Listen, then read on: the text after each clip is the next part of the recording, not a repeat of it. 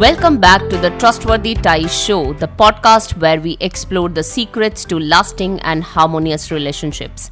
I am your host, Shampa Chatterjee, and today we are diving into a crucial topic how to avoid becoming defensive during disagreements. We all know that disagreements are inevitable in any relationship, but how we handle them can make all the difference.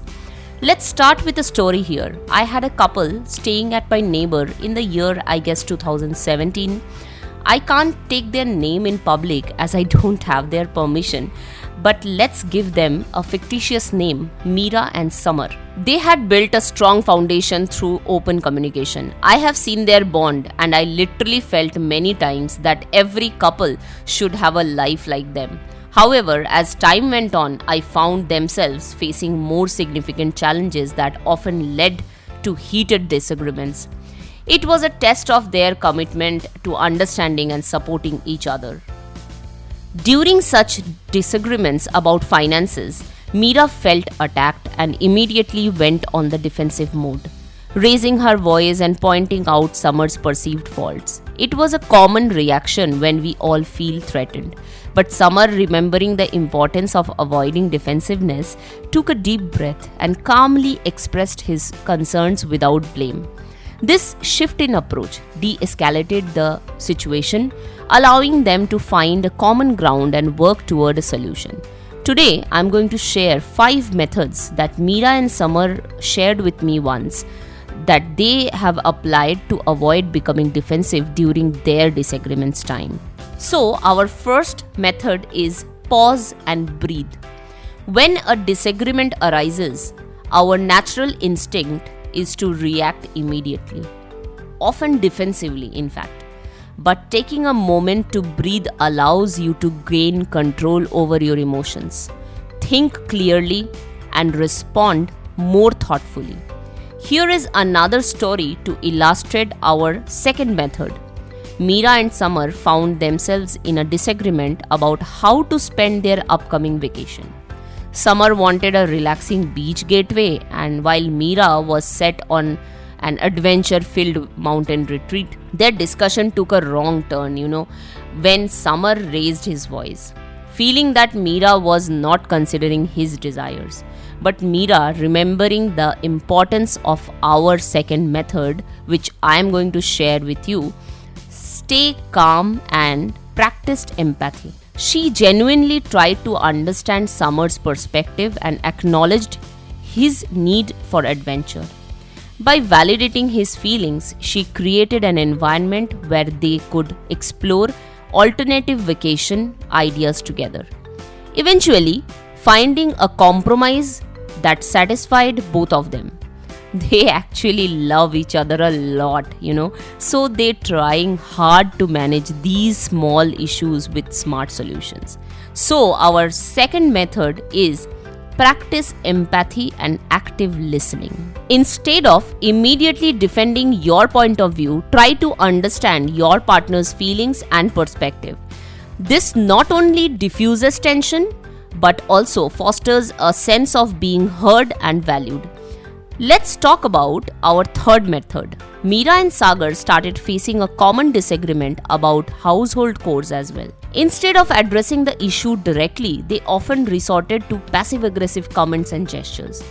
You know, this approach only fueled their frustration and defensiveness. One day, Meera decided to break this cycle she sat down with Summer and initiated an open and honest conversation about the division of responsibilities at home. They made a list of tasks and agreed on a fair distribution that worked for both of them.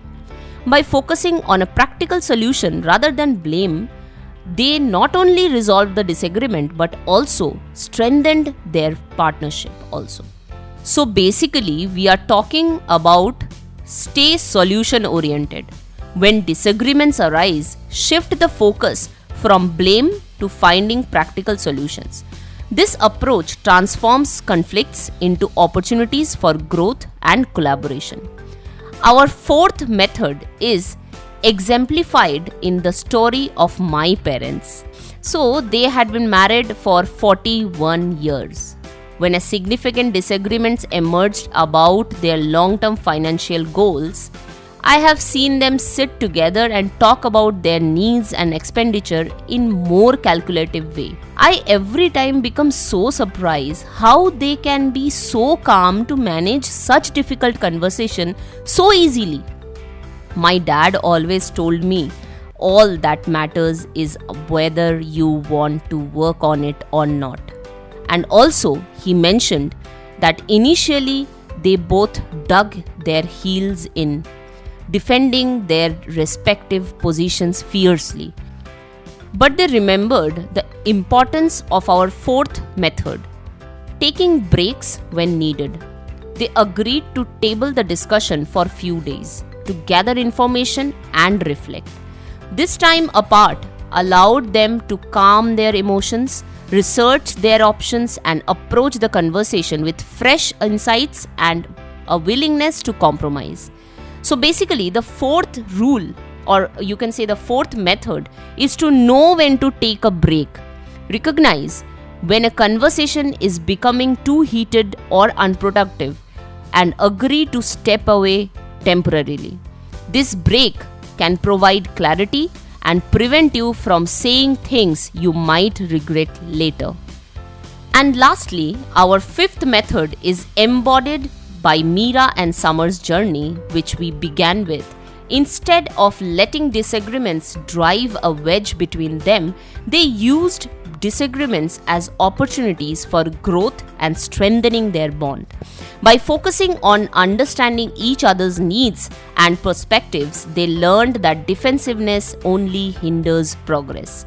So, our fifth method is to grow together through disagreements. Rather than fearing disagreements, view them as chances to deepen their connections and understanding of each other. Remember, it's not about winning, it's about finding common ground and mutual respect. And there you have it, our five important method for avoiding defensiveness during disagreements. Pause and breathe, practice empathy and active listening, Stay solution oriented, know when to take a break, and grow together through disagreements. These rules may not eliminate disagreements, but they will certainly help you navigate them with grace and love. Thank you for tuning in to the Trustworthy Ties show where we explore the secrets and lasting and loving relationships. If you found this episode valuable, Give me a thumbs up and subscribe for more relationship insights. Till then, stay safe, stay happy, and keep those trustworthy ties strong. Thank you, guys.